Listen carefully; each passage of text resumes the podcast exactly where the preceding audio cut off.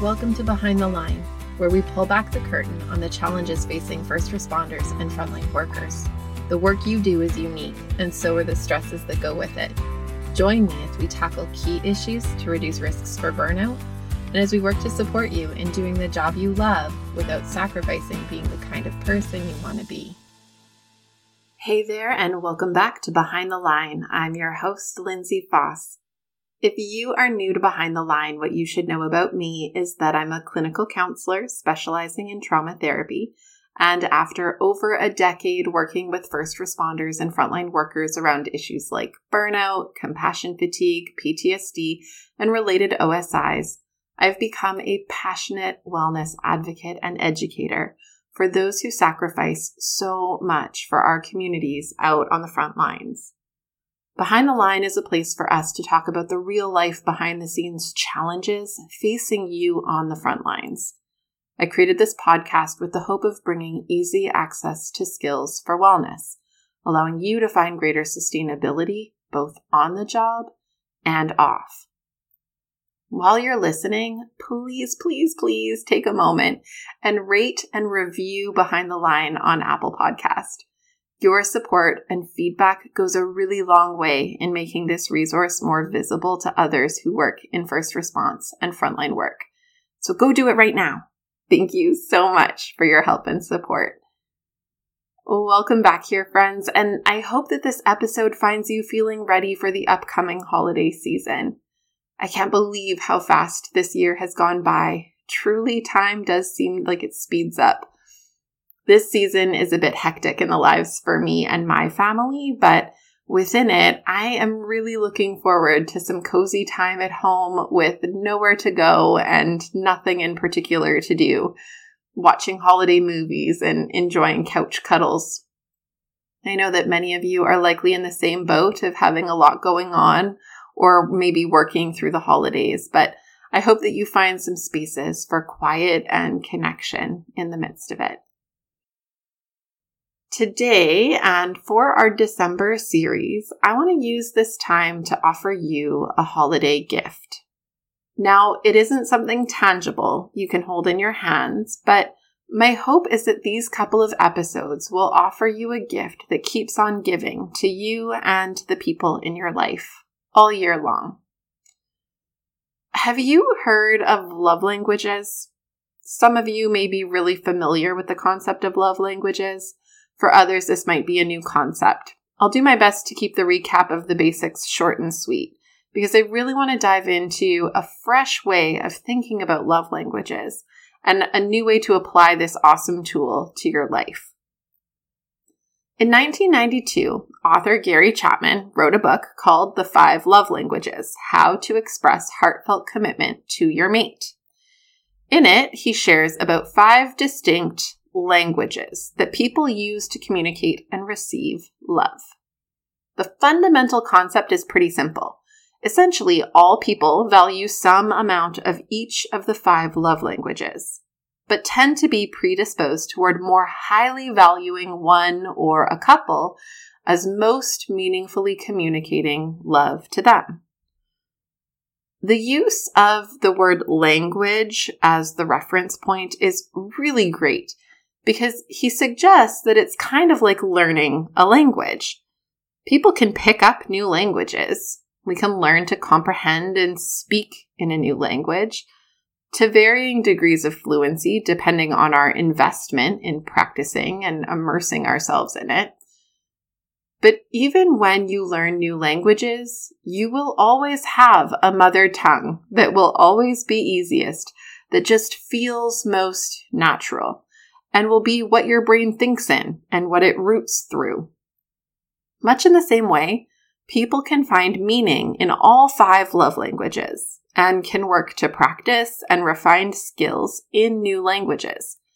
But they will also tend to have one that serves as the mother tongue, in which they most naturally and easily communicate love to others and receive love from others. Originally, Gary wrote his first love languages book for couples, outlining how we can assess our own love language preferences, as well as those of our partner, to be able to communicate love to each other more skillfully and effectively. He later wrote several other books related to the same foundational premise, including love languages for kids, for singles, and in the workplace, among others. The concept holds true to all human relationships. Each of us have preferred ways, mother tongues, of how we most meaningfully hear and connect with feeling loved or appreciated or valued. And often my preferences may not mesh with my partner's or my kids or my friends. And so I have to work at learning their language to be able to show up for them, to display love in ways that really impact them. Much like if I cared about someone who only spoke Spanish, I would probably try to learn their language to be able to connect with them. And they would try to learn some English to connect with me. And those efforts in and of themselves would be a demonstration of care as we step out of our own comfort zones and do something hard, yet so deeply meaningful. The five love languages include words of affirmation, quality time, receiving gifts, acts of service, and physical touch. Again, all people have some amount of valuing bits and pieces from each of these, but will also tend to have one or two that mean a heck of a lot more to them, where love really sinks in for them compared to the others. If you're new to the idea of love languages and want to explore this concept further, I highly recommend the book. But if you aren't prepared to invest in reading right this minute, my suggestion would be to go to the Five Love Languages website and take their quiz. It will help you clarify your love languages, and you can encourage some of your key people to do the same to help you know how you can start working on your Spanish or Mandarin or Swahili, as the case may be. I'll put the link in the show notes, and I would love to hear from you about what you discover. I have long loved the Five Love Languages book and conceptualization. I have found it really impactful in my own marriage when I read the book many years ago and discovered that my primary love language ranks lowest for my husband and his primary love language ranks lowest for me. That might explain why we were always fighting for every bit of love we could try to muster out of one another. I have also found it to be a really meaningful tool as I work with couples and parents and other relationship challenges that my clients bring to session. Beyond clinical work, I also find it helpful as I navigate other relationships in my life, like running a group practice filled with diverse personalities, parenting my kiddos who are really different from one another in how they receive love, and caring for my friends and loved ones in ways that speak to them loud and clear that I see them and really care. But over the last year or two, I'm finding myself having new conversations around love languages. And it has been an absolute game changer in so many realms of my life and the lives of those I have spoken to around this. Here it is, and this is my gift to you. Your love language isn't just something that needs to be filled by others. It is something that you can offer to yourself. Behind the Line is sponsored by Beating the Breaking Point. Beating the Breaking Point is a seven part online training program designed specifically for first responders and frontline workers and tailored to fill the gaps in your training to support resilience and sustainability. Whether you're new to the work and wanting to cultivate tools to prevent burnout, compassion fatigue, and related concerns, or you are deep into your years on the job and have gone a few rounds with burnout and other mental health challenges, this program offers the foundational pieces you need to support personal and professional wellness for the long haul. You are a helper. You love your work and you sacrifice a lot. Investing in you and your sustainability is the best gift you can give yourself and those who lean on you. We make this program as risk free as possible by offering a limited money back guarantee to ensure that it's a fit for you. If you enjoy Behind the Line, you are going to love this program. Google Beating the Breaking Point Lindsay and find everything you need to get started, or use the link in the show notes. Now, back to the episode.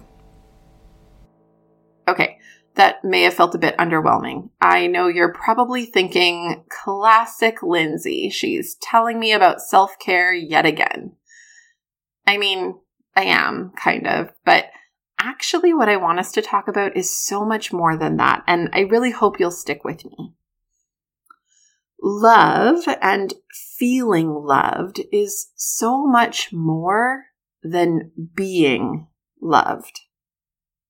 Someone can love us. They can internally feel a deep sense of care and meaning and valuing toward us, but without action, that reflects this internal state without expression of that love, we have difficulty knowing it, holding on to it, feeling it, embodying it, and living out from it.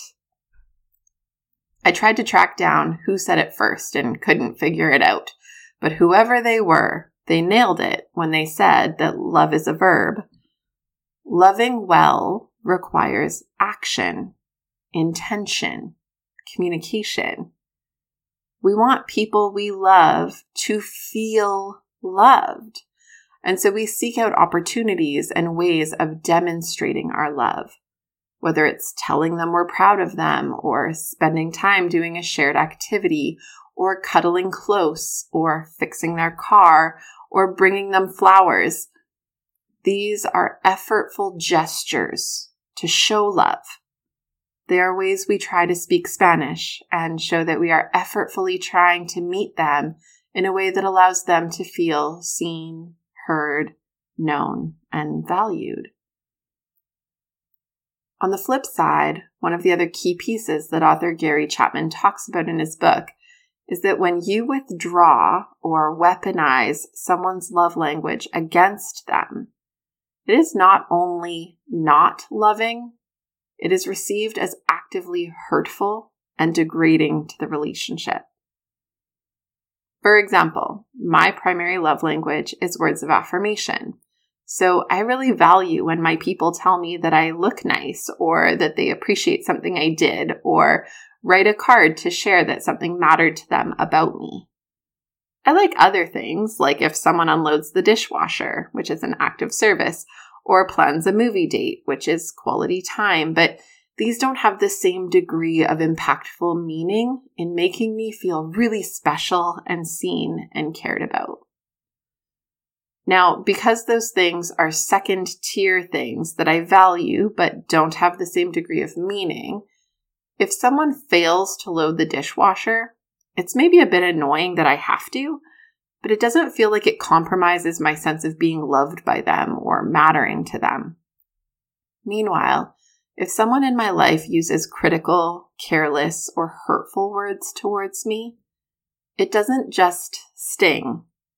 It feels eroding and can really jeopardize my feeling of safety in the relationship and make me spiral in myself.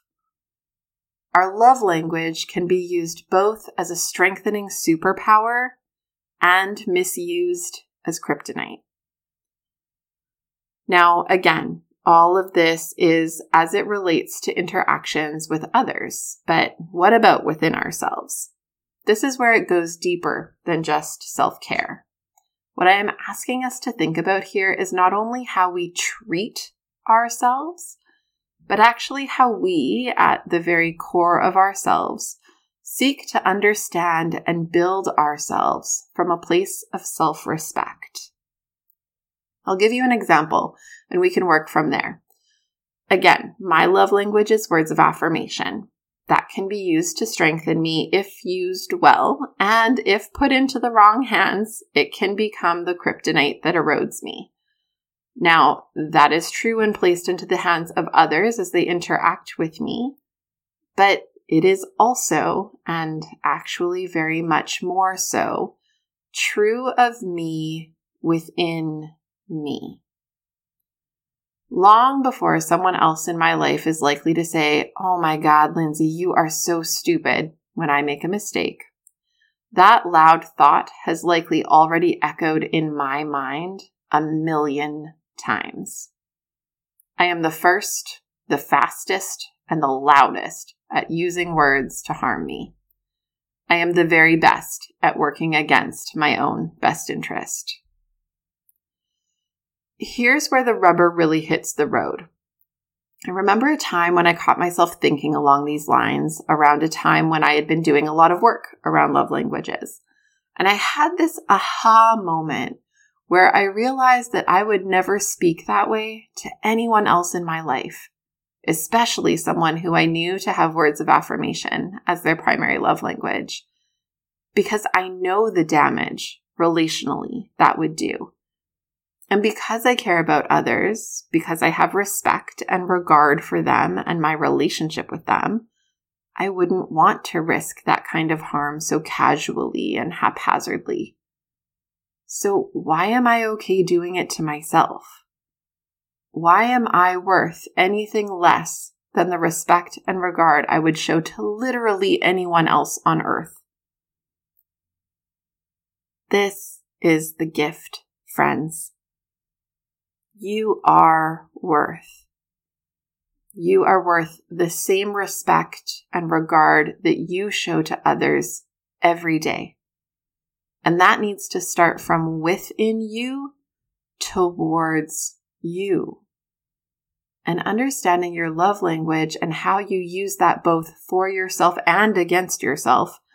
And then mindfully using this information to engage with yourself from a place of respect and regard, equivalent to what you would tend to show anyone else on the planet, gives you one of the greatest gifts to feel lovable, to feel worth, to know and trust and embody your own worth in a more authentic way. And do you want to know what happens when we live from that place internally? We start to echo it out to everyone around us.